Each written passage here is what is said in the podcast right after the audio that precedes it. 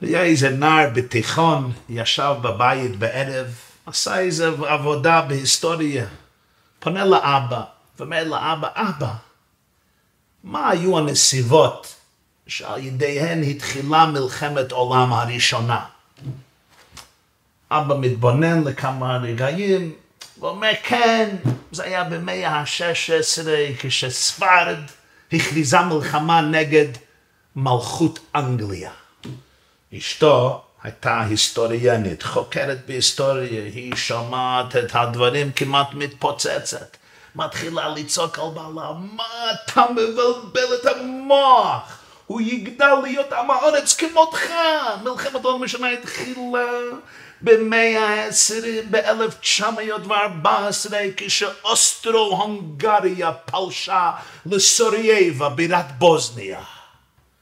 האבא נעלב, הוא אומר לאשתו, מה את מתערבת? אני מדבר בעל הבן שלנו, מה את צריכה להתערב בכל דבר בכלל? את לא ידענית כל כך גדולה בהיסטוריה, את לא יודעת בכלל מה קורה. מה, אתה מבלבל את המוח, אני כן יודע. הוא אומר לה, מה אתה צריך לעשות מכל דבר פעוט? צריך להיות ויכוח. הנער פונה לשניהם ואומר, אני כבר יודע איך התחילה מלחמת העולם הראשונה, זה בסדר. יש מדרש מאוד מפורסם, כי זה המדרש הראשון, מדרש רבה על מגילת איכה. אומרים חכמינו זכרם לברכה, מדרש איכה, מדרש רבה איכה, פרשה א', פסקה א'. שלושה נתנבאו בלשון איכה. שלושה מנביאינו, כשמסרו את נבואתם, השתמשו בהמילה, התיבה הנדירה הזו, איכה. משה רבינו, ישעיהו הנביא וירמיהו הנביא. משה רבינו בהתחלת ספר דברים. ספר דברים. אלה הדברים אשר דיבר משה על כל ישראל בעבר הירדן. ומשה רבינו בפרק א' פסוק ט' אומר לעם ישראל ואומר עליכם בעת ההיא לאמור, לא אוכל לבדי שאת אתכם. אדוני אלוהיכם הרבה אתכם והנכם היום ככוכבי השמיים לרוב. אדוני אלוהי אבותיכם יוסף עליכם ככם אלף פעמים. ויברך אתכם כאשר דיבר לכם. איכה אשא לבדי, תרחכם ומסעכם וריבכם. השני היה ישעיה הנביא. בפרק ראשון של ישעיה, פסוק כ"א, וזו ההפטרה של שבת חזון, שבת פרשת דברים. ישעיהו הנביא אומר, איכה הייתה לזונה קריה נאמנה, מלאתי משפט, צדק ילין בה. ואתה מרצחים. הוא מדבר על עיר הבירה ירושלים, עיר קודשנו. איך קריה נאמנה. עיר נאמנה כזו שהייתה מלאה משפט שהצדק לן בה. עכשיו מלאה רוצחים איכת ולזונה. כספך היה לשיגים, שבעך מהול במים, שרייך סוררים. חברי גנבים, כולו אוהב שוחד ורודף שלמונים. יתום לא ישפוט, ריב אלמנה לא יבוא עליה. השלישי היה ירמיהו הנביא. הוא מתחיל את מגילת איכה, אותה אנחנו קוראים בתשעה באב, איכה אוי יושבו ודוד, הוי רבו סיום הויסו, כי אלמנו, איכה ישבה ודד. איך זה שעיר שהייתה מלאה, עם עצום, עם גדול, יושבת בודד, רבתי בגויים, שרתי במדינות, עכשיו הייתה למס. אומר רב לוי, אומר רב לוי, מה העניין בשלושה נביאים האלו שמשתמשים בלשון זה? אומר משה רבינו ראה את ישראל בכבודם ובשלוותם. זה מצב של שלווה, מנוחה. הוא אומר, איכה אשא לבדי תרחכם מסעכם ורבכם. ישעיהו רואה אותם בפחזותם. ואומר, איכה הייתה לזונה, כשמתנהגים בצורה בלתי רצויה. ירמיהו ראה אותם בניבולם. הוא אומר, איכה ישבה ודד. אבל פה צריך ביור מה הקשר בין שלושה הדברים. ברור שחכמינו זיכרונם לברכה רוצים להדגיש שיש איזה צד השווה בין שלושה האחת האלו. למה באמת כולם השתמשו באותה מילה, באותה לשון? מהי המשמעות המשותפת לשלוש נבואות אלו שהמדרש מבקש להדגיש בדבריו אלה? באמת למה? נכון, הוא ראה אותם בשלוותם, הוא ראה אותם בעת פחזותם, הוא ראה אותם בניבולם. הוא מדבר בתקופה כזו, בתקופה זו, בתקופה זו. אז השאלה מתגברת, אז למה כולם משתמשים באותה שפה? ברור שיש כאן סד השווה שחז"ל רוצים להדגיש מה זה. ובפרט יש מנהג מעניין בהרבה קהילות, שהפסוק איכה אשא לבדי בפרשת דברים, קוראים בשבת דברים, בשבת חזון, שבת לפני תשעה באב, בהרבה בתי כנסיות, קוראים את הפסוק הזה בניגון של איכה. איכה אשא לבדי. אותו ניגון, כלומר להדגיש ששני הדברים קשורים זה בזה. אבל הרי מדרש עצמו אומר להפך, שזה היה בזמן של שלווה וכבוד, וזה היה בזמן של ניבול, של הרס, של חורבן. אני רוצה בשיעור זה לבאר את הדבר בשלושה אופנים או שלוש רמות. נקודה אחת, שלב ראשון בשיעור. הביטוי, הביטוי איכה מבטא בלשון הקודש תימהון, השתאות, השתוממות. גם באנגלית אומרים alas, משהו שלא נכנס למוח שלי בקלות. אה, איך? איך זה היה יכול לקרות? קשה לי להאמין. It's hard for me to wrap my brain around it. קשה לי להקיף את המוח שלי סביב התופעה הזו. יש כאן תופעה שאי אפשר להבין אותה ולהסביר אותה על פי כל קנה מידה רגיל, ונותר רק לתמוע. איך? איך זה קרה? אה, מה הם העניינים שלגביהם מביאים שלושת הנביאים האלו פליאה עצומה? משה רבינו אומר איכה, ישעיהו אומר איכה, ירמיהו אומר איכה. זו אותה איכה, הגם שמתבטאת בשלושה מניפסטציות שונות מן הקצה לקצה, אבל זו אותה איכה, זו אותה תימהון, אותו דבר מעורר השתאות, ולכן דווקא משתמשים באותה מילה. משה רבינו מביא פליאתו ביחס לכבודם ושלוותם של ישראל, כפי שבלוי אומר במדרש. הרי השם אלוקיכם הרבה אתכם, הנכם היום ככוכבי השמיים לרוב. הוא מדמה את עם ישראל לכוכבי השמיים. היום אנחנו יודעים המספר הלא נורמלי, אסטרונומי, מעל השגת האנוש, כמה כוכבים יש, והגודל שלהם. הרבה פעמים לא יותר גדול, יותר גדול מהארץ, יותר גדול מהשמש. הנכם היום ככוכבי השמיים לרוב. איכה אשא לבדי, תורככם ומסעכם. הדמיון לכוכבי השמיים מבטא גדולתם האצילית והנשגבה של עם השם. האיכה של משה רבינו מבטא תמיהה חיובית על גדולתם של ישראל. וואו, וואו, איזה גדלות, איזה אצילות, איזה שלווה, איזה מנוחה, איזה דבקות. משה רבינו מבטא הבלי גבול, האינסופיות למעלתם של עם ישראל בזמן שהם יודעים מי הם, ובזמן שהם קשורים לשרשם, למהותם. לכן אמר במדרש, משה רואה את ישראל בכבודם ושלוותם, והוא תמה.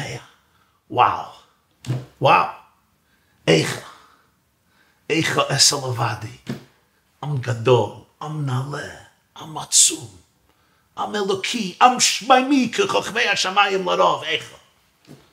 הנביא ישעיה לעומת זה, הוא רואה אותם בקלקולם, בפחזותם. כשהוא אומר, איכה הייתה לזונה קריה נאמנה, שרייך סוררים, חברי גנבים כולו, אוהב שוחד ורודם שלמונים, יתום לא ישפוטו. מה הוא אומר?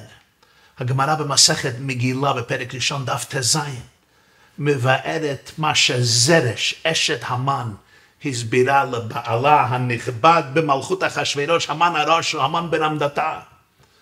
והיא אומרת לו, אתה צריך להבין מי הם בני ישראל ומה זו משולה לאפר ומשולה לכוכבים.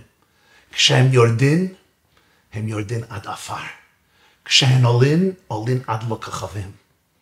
זה לא סתם שני דברים שונים, אחד נמצא בקרקע, באדמה, אחד נמצא בשמיים, זה אותו דבר. מעלתן של ישראל מחייבת, שכאשר הם לא ממצים את הפוטנציאל השמיימי, האלוקי, הנפלא שלהם, הכוחות המיוחדים הטמונים בהם, יפרצו חס ושלום לכיוונים לא, לא רצויים. רק שיכולים להתנהג בצורה טיפשית ולהרע יותר משאר האומות. זה נובע מהגדלות שלהם, כיוון שהם עולים, וכשהם עולים אלו עולים עד הכוכבים, אז יש כלל כל הגבוה הגבוה ביותר, כשהוא נופל, נופל למטה מטה ביותר. התפוח הכי גדול באילן כשאילן נופל, נופל הרבה רחוק יותר. האבן הכי נעלה בחומה, האבן שהיא בראש הפינה, כשהחומה נופלת, היא נופלת בריחוק הרבה יותר. יש רש"י נפלא בפרשת בעלותך. כשעם ישראל מתאבל לבשר, מי יאכילנו בשר? והאלוקים הקדוש ברוך הוא אומר, אני אביא להם בצר, לא יום אחד תאכלו, לא יומיים, לא חמישה ימים, לא עשרה ימים, לא עשרים ימים, עד חודש ימים, עד אשר יצא מאפכם היה לכם לזרע. למה? יען, כי מאסתם את השם אשר בקרבכם. ותבכו לפניו לאמור, למה זה יצאנו ממצרים? לרש"י בת המילים, כי מאסתם את השם אשר בקרבכם. כי מאסתם את השם, מה זה את השם אשר בקרבכם? רש"י מצטט מהמדרש משהו נורא. את השם אשר בקרבכם אתם מאסתם. אם לא שנתתי שכינתי ביניכם, לא גבה לבבכם להיכנס לכל הדברים הללו. הסיבה היחידה שאתם יכולים להתעונן, להתלונן, לבגוד, למרוד, לצעוק, להפוך. זה רק למה? כי שנתתי שכינתי ביניכם. כי מאסתם את השם אשר בקרבכם. כי אלוקות נמצאת בתוך הקרביים שלכם, בקרבכם, בתוך הקרביים, בתוך הפנימיות שלכם. בלי זה לא גבה לבבכם להיכנס לכל דברים האלה. חטאי ישראל, קובעים חז"ל וקובעי רש"י, נובעים בדרך כלל לא מקטנות, אלא מגדלות. אנרגיה נעלית, כשסוחבים אותה לנתיבים לא רצויים, וואו, זה קשה, זה מכאיב. כשיש אנרגיה, כשיש nuclear power, nuclear power, אם משתמשים לזה לתכלית רצויה, אפשר להעיר את העולם עם הכוח הגרעיני הזה. אבל להפך חלילה, אפשר להחריב העולם עם הכוח הזה. זה אותו כוח, זה אותה איכה. אמרתי פעם, קצת בדרך צחות, אבל זה לא לגמרי בדרך צחות. במאה שעברה, באמת המאה של מלחמת העולם הראשונה, לדעת האישה שהייתה צודקת, היו ארבע מהפכות ששינו את פני ההיסטוריה. היה מהפכה בפוליטיקה, קרל מרקס, קרל מרקס, שינתה את ההיסטוריה. הייתה מהפכה בפסיכולוגיה, זיגמונד פרויד, שמו האמיתי שלמה לפרויד, הוא לא אהב את זה, אבל זה היה שמו זיגמונד פרויד. מהפכה במדע, בפיזיקה, פרופסור אלברט איינשטיין. ומהפכה בביולוגיה, ביולוגיה, צ'ארלס דרווין. אז יש לנו מרקס, פרויד, איינשטיין ודרווין. וארבעה אישים אלו יצרו מהפכה של ממש, אם לטוב ולמוטב, בכל ההיסטוריה, בכל תרבות האנושות, בציביליזציה על הפלנטה שלנו. שלושה מהם היו יהודים, ודרווין טעה. אם תסתכלו על המון מהפכות עד היום הזה, תראו שיהודים שהם אתם המעט מכל העמים, עם שלא מהווה אפילו רבע מאחוז אחד מכלל האנושות, כשמגיע למהפכות, וואי, וואי, וואי, עומד בראש המחנה. מספרים, אחרי המהפכה הבולשוויקית, היה ליאון טרוצקי, הוא היה אחד מגדולי המנהיגים של המהפכה הקומוניסטית ביחד עם עמיתו לנין, ולדימיר לנין וג'וסף סטלין. אבל ליאון טרוצקי, שלא כמו לנין וסטלין, היה יהודי. מהבית היה לייבל ברונשטיין, לב ברונשטיין. שינה את השם לליאון טרוצקי. אחר כך סטלין רצח אותו באוגוסט אלף תשע מאות וארבעים תופשין במקסיקו. היד הארוכה של סטלין התפשטה לכל העולם כולו. טרוצקין היה רבולוציה, היה צעק, רבולוציה, מהפכה. עשו צרות צרורות לעם ישראל במלחמת האזרחים בין האדומים והלבנים. היה הרב של מוסקבה, היה הרב יעקב מזה. מזה זה ראשי תיבות מזרע אהרון הכהן, מ"ז א'. מספרים שהוא נפגש עם טרוצקי. הוא מתחנן ממנו להציל את היהודים, לרחם על היהודים, לעשות טובה טוב יותר למצב ליהודים. טרוצקי מסתכל עליו ואומר לו, אני לא יהודי בכלל. מה אתה מדבר אליי? אני לא, אין לי עסק עם יהודים. אני לא מתערב בחיי היהודים, אין לי עמדה לגבי יהודים, לא כך, אני לא שייך ליהודים. מספרים שהרב מזה הסתכל עליו ואומר, זו הבעיה. דיבר לו ביידיש, אמר לו ככה, אמר, דה טרוצקיז מכן אלה פרובלמן, ודה ברונשטיינס ורן בשולדיקט. כלומר, הבעיות נעשות על ידי הטרוצקיז, אבל את מי מאשימים? מאשימים את הברונשטיינס.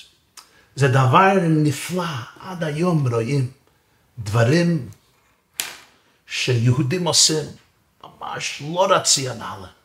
לפעמים עובדים בניגוד לאינטרסים החיוניים של עמם, של ארצם.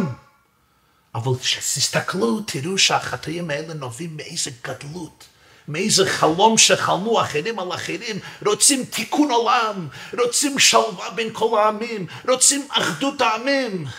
איך אמר הנשיא המנוח שמעון פרס, מזרח תיכון חדש, יהודים חולמים, מזרח תיכון חדש שכבר יש שלום בעולם. החלום הזה זה חלום של גדלות, גדלות גדולה.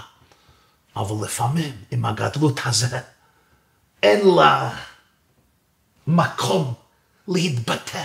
בצורה בריאה, פרודקטיבית, בצורה אותנטית, אמיתית, שמביא יותר שלום, יותר חיות, יותר גאון יעקב, יותר גאון פנימי, יותר בריאות נפשית, פסיכולוגית, פיזית, גופנית, יותר ביטחון. יכול להיות הרס גדול מאוד. מה היה קורה למוצרט? אמרתי זה פעם לסטודנטים יהודים, לא מזמן הייתי בטולדו בספרד, באתי להמון סטודנטים יהודים, בארגון עולמי היה כינוס גדול, אלף סטודנטים, משהו יפה. אמרתי, מה היה קורה עם וולפגנג עמדאיוס מוצרט, המלחין הכי גדול בהיסטוריה, היה גדל בבית בלי פסנתר. מה היה קורה לו? האנרגיה הייתה יוצאת, האנרגיה הייתה מתפרצת, אבל לאיפה, אני אפילו לא רוצה לחשוב איזה שובב. מי היה יודע איזה מסע חבלה הוא יעשה, ברוך השם היה לו פסנתר בבית. אמרתי להם, יהודי, בלי תורה, זה מוצרט בלי פסנתר.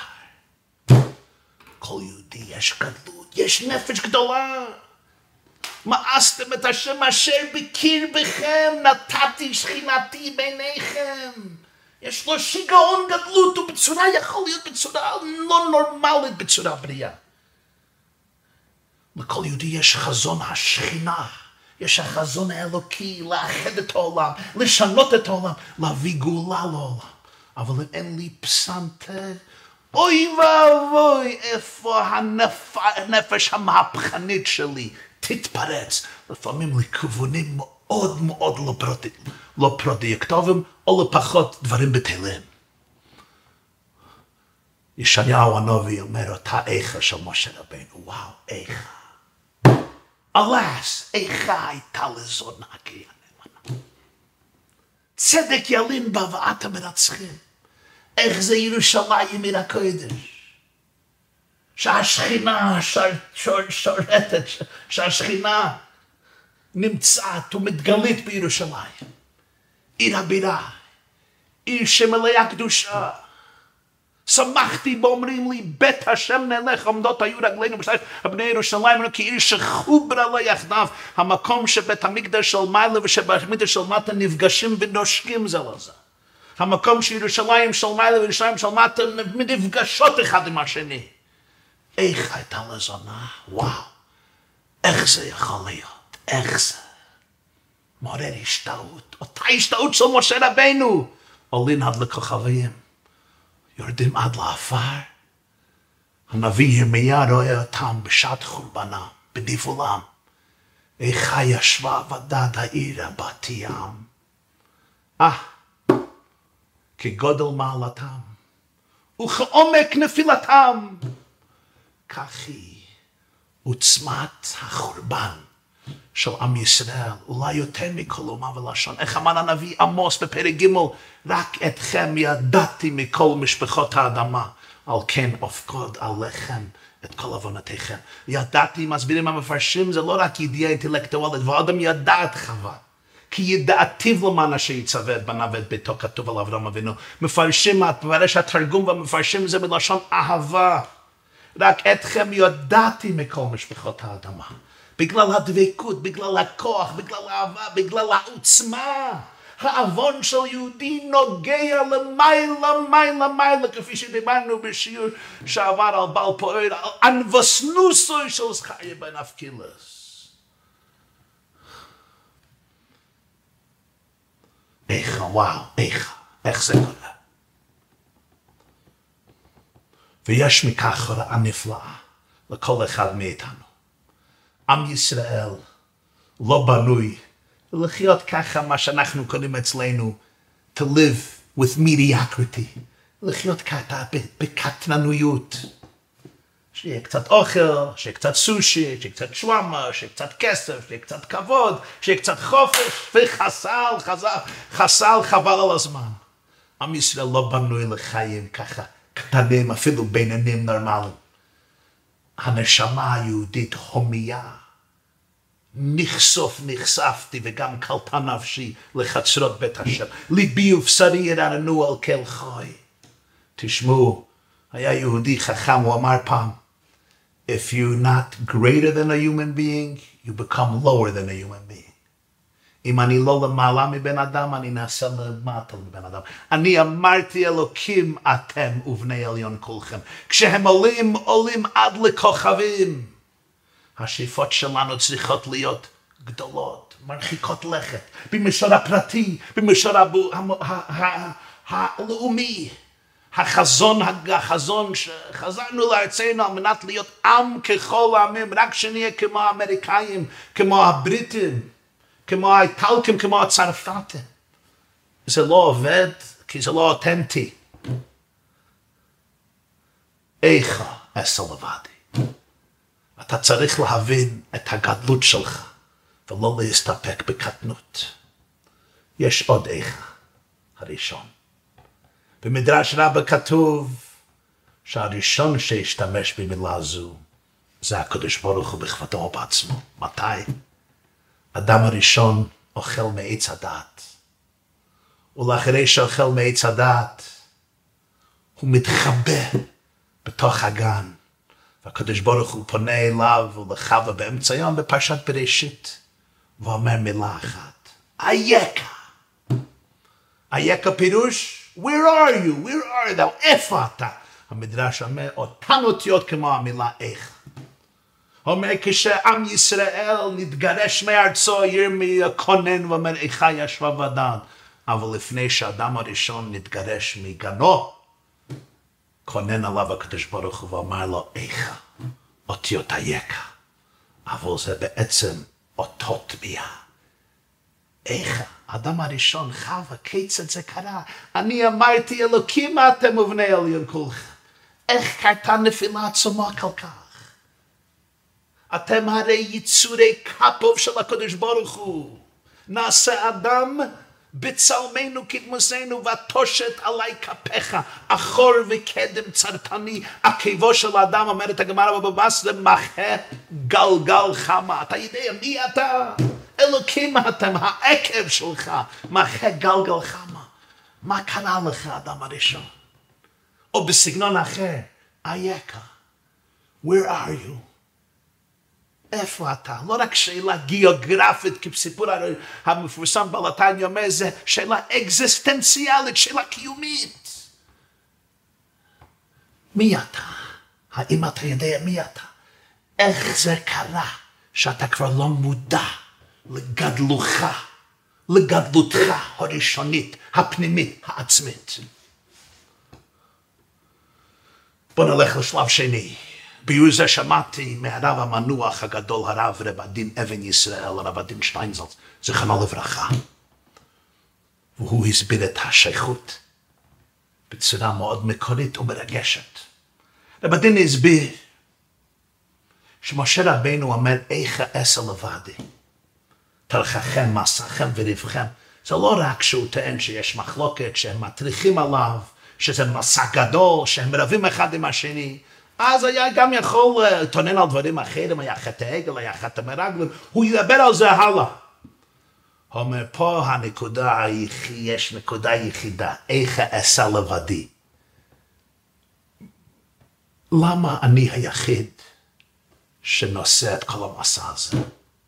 יש הרבה אנשים גדולים, כולם שמעו דברי השם, כולם היו במעמד הר סיני, כולם יודעים את התורה, כולם מבינים את התורה, אבל בסופו של דבר יש אחד שלא יכול לישון בלילה בגלל המועקה של יהודי אחד ויחיד. האכפתיות. למה האכפתיות הזה היא לא שותפות קולקטיבית של העם? איכה אעשה לבדי, איך זה יכול להיות שרק בן אדם אחד ויחיד בודד לבד? לא טוב היות האדם לבדו. הוא לא יתעונן על העבודה הקשה. מה שהעיק לו יותר מהכל הוא שסוף סוף, בסוף היום הוא נשאר לבד. הוא נשאר בודד. הוא היחיד ומיוחד שבאמת מעיק לו וצר לו על כל נפש יהודי בכל העולם כולו. למה אני היחיד שלא מסוגל להירדם מהצרות של כלל ישראל? אחד שמוכן לקח אחריות טוטלית, אבסולוטית, להיות מנהיג אמיתי, take a stand, זה כבר קורה בפעם הראשונה שהוא יוצא אל אחיו בפרשת שמות. כשהוא ראה המצרי שמכה איש עברי מאחיו ויפן כה וכה, והיה כי אין איש, ויך את המצרי ואת מיני וכה. מה פירוש אין איש? היו אחרים, הרי מסרו עליו. אחד מהפירושים הוא, והיה כי אין איש, הוא לבדו. ודאי יש בני אדם, אבל והיה כי אין איש שיעמוד נגד המתעלל, הרוצח הזה, ויגיד משהו, אין פוצה פה ומצפצף.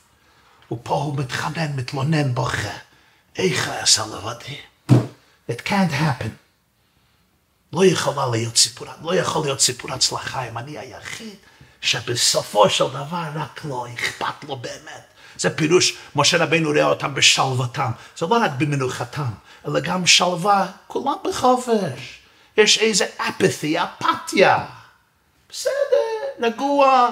יש מחר, יש עוד חודש, יש שנה, עכשיו חופש על קיץ. אין מה לצעוק. איכה אעשה לבדי. וכשיש רק אחד שבאמת אכפת לו, מזה משתלשל. ומשתלשלים האירועים הבאים אחר כך. כשהדבר הזה מתפתח, הוא מסתעף, הוא מתפרט, אנחנו מגיעים לקצה השני. איכה אתה לזונה. זו רק שאלה של זמן. במשך השנים נעשים יותר פסיביים, יותר פסיביים. ודאי, יש צדיקים, יש תלמידי חכמים, יש רבנים, יש חכמים, יש שופטים, יש גדולים ויש קדושים ויש מלאכים. אבל האעשה זה לבדי.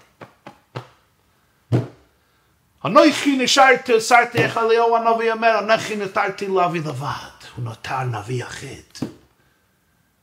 יש פסיביות כזה.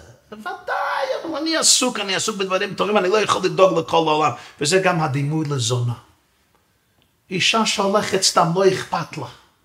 בסדר, אין נאמנות אבסולוטית, אין יעד ברור. אין מסירות טוטלית ללא תנאים. זה דבקות של נישואין. זונה בסדר, I'm available. אני פנוי.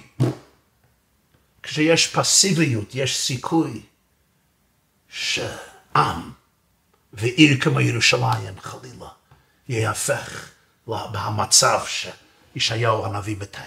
כשאף אחד לא מרגיש את הארג'נסי, את הנחיצות של הרגע, של השעה, של המומנט. מהאיכה של משה רבינו נעשה האיכה של ישעיה, ומזה משתל שם האיכה של ירמיהו הנביא. ויש עוד דרך שלישית שראיתי בספר שם משמואל, ספר חסידי לרבי שמואל בברונשטיין. דיברתי לפני זה על טרוצקי ברונשטיין. רבי שמואל ברונשטיין, האדמו"ר מסוחצ'וב, רבי שמואל מסוחצ'וב היה בנו של אבני נזר, רבי אברהם ברונשטיין מסוחצ'וב, שהיה חתנו של האדמו"ר מקוצק. השם משמואל בפרשת דברים מבאר את הדברים מיוסד על דברי המהר"ל מפראג. זה שנת תופרי שעין קטע, אני חושב הוא כותב את זה. אני אגיד את זה בקיצור, נמנת זה עניין עמוק. איכה עשה לבדי תרככם ומעשיכם ורבכם, אומר המהר"ל מסביר, שעם ישראל זה עם שמורכב מאינדיבידואל. עניין האחדות, שכולם מסתדרים אחד עם השני, מסכימים אחד עם השני, אומר המהר"ל, זה לא קיים אצל עם ישראל, וזה לא חיסרון אלא מעלה. שאל השם בשביל איזה מעלה, בגלל שנאת חינם גרמה, גרמו לחורבן בית המקדש, כך כתוב בגמרא יומא דף ט'. ואנחנו יודעים את התוצאות של מלחמה ואיבה ושנאה, אני לא צריך לספר לקהל שצופה פה, מקשיב פה. מה אמר המהר"ל, איזה מעלה זו אומר, תשמעו. אינדיבידואליות בעצמיותו זה לא חיסרון, זה מעלה. כיוון כך המהר"ל מסביר, בעם ישראל יש כוח שכלי ורוחני מפותח מאוד, ולכן אין דעותיהן שוות, כי עולם השכל והעולם הרוחני הוא מאוד מאוד רב גווני, דייברס. לכל אחד יש הרגש אחר, שיטה אחרת, השקפה אחרת. העולם של הנפש והשכל מאוד מאוד עשיר. מלא דרגות, מלא שליבות, מלא עולמות, כתוב בזוהר, דו קליפה לדו, דו מוחה לדע. יש שלב ועוד שלב ועוד שלב, ויש עולמות עד אין סוף, עולמות אין מספר, כתוב בשיר השירים, עולמות אין מספר. ולכן ההתחלקות, זה לא חיסרון, זה מעלה. הקדוש ברוך הוא אין סוף, אין סופיות כוללת כל הגוונים בעולם, כל הפוטנציאל שיש בעולם. ולכן יש אצלם דגש חזק על אינדיבידואליות, וזה לא חיסרון, אדרבה. אבל בתנאי אחד, אם משתמשים בכוח הזה להשגות נעלות, למטרות רוחניות ונשגבות, אדרבה, זה מאוד טוב. על זה יש פסוק נפלא בפרשת חוקת, על כן יאמר בספר מלחמות השם, אתאהב בסופה. אה, בעולם הספר, מלחמה זה מאוד מאוד טוב. דבר עצוי, דבר בני, יש גמרא במסכת קידושין, דף למד. הוא אומר כך, אפילו רב ותלמיד ואב ובן, כשהם לומדים ביחד, הם נעשים אוהבים זה לזה. הם נעשים שונאים אחד לשני, מסביר רש"י למה? אני לומד תורה עם בני, אנחנו נעשים שונאים אוהבים. ורש"י לא צריכה להיות ככה, צריך להיות ככה, נעשים שונאים זה לזה. למה? כי אחד לא מקבל את דברי השני. כי תמיד יש צדדים שונים והשקפת שונות, וגוונים שונים, וספרות שונות, ופרספקטיבות שונות. בית שמאי חושב ככה, בית הלל חושב ככה, רבי עקיבא חושב ככה, רבי מאיר חושב ככה, רבי יהודה חושב ככה, רבי שמעון חושב ככה, אביי ככה, ורב ככה, רב ככה. תסתכלו על תלמוד בבלי, כל עמוד בתלמוד בבלי מלא ויכוחים. מלא דבייט, מלא מחלוקת, כל התנאים והאמוראים, אבל הגמרא ממשיכה. אבל הם לא מסתלקים משם עד שנעשו אוהבים זה לזה. על כן יאמר בספר מלחמות השם, אתאהב בסופה. בסופו של דבר יש רק אהבה. כי זה לא מחלוקת אישית, זה לא מחלוקת קנטנונית. אני רוצה לקנטר, אני רוצה לנגוח בך, לקוץ אותך, אני רוצה להיות צודק. זה לא עניין של מצחנות, להפך, מחפשים את האמת. ולכל אחד יש אישיות אחרת, ונשמה אחרת, ושיקולים אחרים, ושכל מסוג אחר. אני תופס את האמת האלוקית דרך הכלים שלי. כתוב בזוהר, שם זה מידת הגבורה, בתילל זה מידת החסד. כל אחד מהתנאים והאמוראים הייתה לו שיטה מיוסדת על השכל שלו, השיקולים שלו, הפרספקטיבה שלו, השקפה שלו, סיפור החיים שלו והנשמה שלו, ולכן אומרת בגמרא, אלו ואלו דברי אלוקים חיים. מרועה אחד ניתנו. בכל המדרש יש דבר אחר, דבר אחר, דבר אחר, דבר אחר, דבר אחר, תמיד דבר אחר. כתוב בגמרא שכל דבר, הקדוש ברוך הוא הסביר למשה רבינו ממתת פנים טהור, ממתת פנים טמא. ארבעים ותשע הסבירים למה זה טהור וגם למה זה טמא. ואלו ואלו דברי אלוקים חיים. הכוח הזה של אינדיבידואליות שמקורה ברוחניות היא נפלאה. איכה אשא לבדי, תרככם, מסעכם ולבכם, איזה מסע גדול. לעם ישראל יש כוחות כל כך יותר גדולים, יש כוח של דבייטינג, יש כוח ויכוח, יש סברות מסוגים מסוגים שונים, אדרבה, איכה יפה, איכה נפלאה. אבל כשמשתמשים בכוח זה לחומרנות וגשמיות, כשזה נעשה אישי, כשהאגו מתערב, אי חורבן. לכן איך כתוב בפרשת חוקת? יש רמז נפלא. על כן יאמר בספר מלחמות השם. אם המלחמות נמצאות בספר, יפה, אדרבה. לאף אחד לא אכפת המלחמות שיש בגמרא. לא נעשה מזה שנאת ישראל, שנאת חינם. לא צועקים אחד על השני, כתוב במשנה ביבמות דף י"ג, בית שמאי ובית הלל, נחלקו על דברים גורליים. אכלו בבית אחד של השני, עשו שידוכים אחד עם השני, אהבו אחד עם השני, התאהב בסופה. כי זו מחלוקת לשם שמה, זו מחלוקת שאני מחפש שאתה תהיה לא צודק ואני אהיה צודק. זו מחלוקת שאנחנו מחפשים את האמת, מחפשים את קרבת השם. איי איי איי, זו מלחמה מסוג אחרת לגמרי. לכל אחד יש עבודה שלו ויש שליחות שלו, ואלו ואלו דברי אלוקים חיים, אפילו אם הלכה למעשה צריכים לפסוק כצד אחד. מלחמות השם בספר, יפה מאוד, התאהב בסופה. מזה נעשה אהבה, אומר רש"י בקידוש דף למד. אבל כשמלחמות השם יוצאות מהספר ונכנסים לזירה הציבורית, נכנסים לדרכון, לשוק, לבית כנסת, לבית מדרש, לא בספר, לבתים. איי, האגו עכשיו מתנפץ. עכשיו יש שיקולים חיצוניים לגמרי. חורבנות במשפחות, בקהילות, צריכים להיזהר מזה. איכה אשא לבדי של משה רבינו. זה יפה, זה בשלוותם, זה בכבודם. תרככם, מסעכם וריבכם.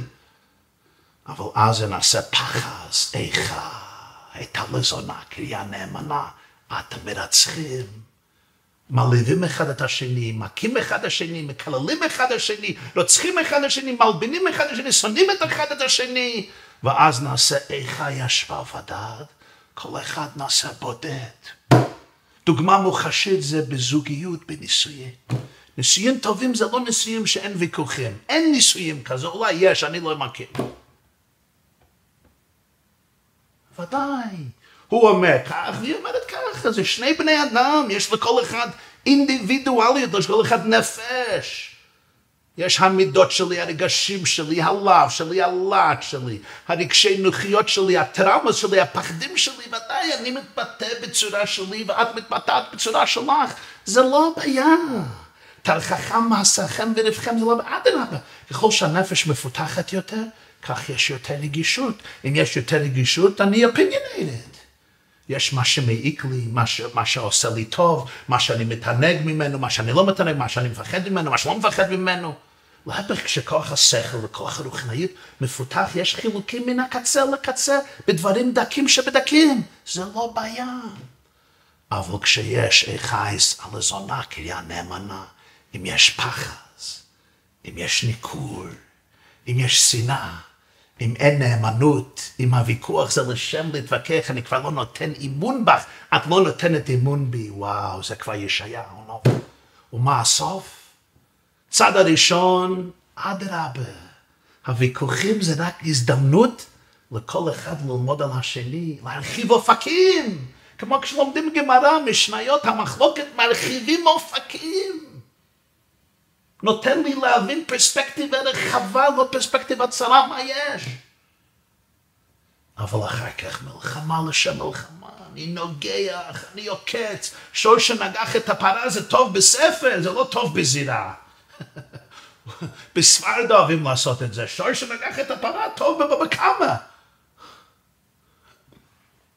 אבל לא בבית.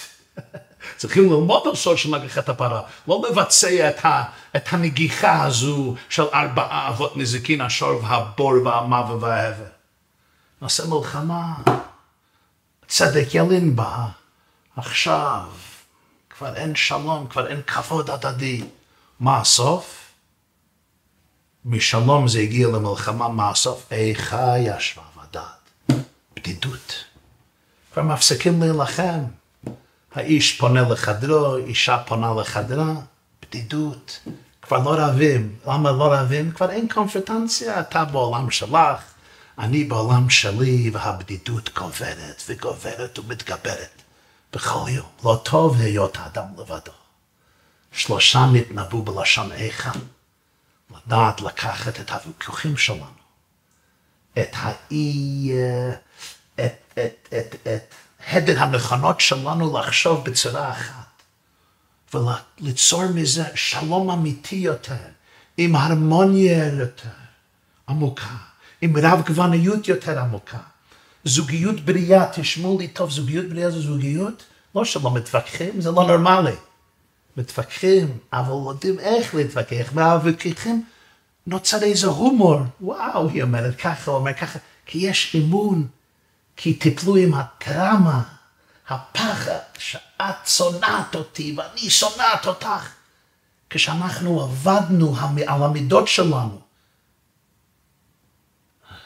והפכנו את הפחד הזה, או לפחות בידדנו את הפחד הזה לפינה, שזה לא שלט עלינו, אז הוויכוחים יכולים להתנהל בצורה מאוד מאוד עמוקה. לכן תמעניין שישה סדרי משנה, שכמעט כל פרק הוא פרק מלא מחלוקות בין התנאים. איך היא מסתיימת? מסכת עוקצין, איך היא מסתיימת? לא מצא הקדוש ברוך הוא כלי מחזיק לישראל, אלא השלום. קצת בדיחה, לא? כל המשניות לא הפסקת לחלוק עליי, מחלוקת ומחלוקת ומחלוקת. Oh, by the way, הקדוש ברוך הוא אוהב שלום. זה התמצית של כל המשניות, שכל המחלוקת זה להפך השלום, זה להפך. תגבורת, תגבורת השלום. ואז לוקחים את הבדד, האיכה ישבה ודעת, מפכים את זה לעם לבדד ישכון. ישב ישראל בדד, בטח אין יעקב, באחדות ובאהבה מלאה, עם גאולה שלמה, במהרה, בימינו שמהאיכה ישבה ודד, העיר הפתיעה, נוכל להגיד, ולראות בערי יהודה ובחוצות ירושלים. כל הששון וכל שמחה, חתן וכלה, צלות חתנים מחפותם, עם אהבה ואחווה ושלום ורעות. אמן.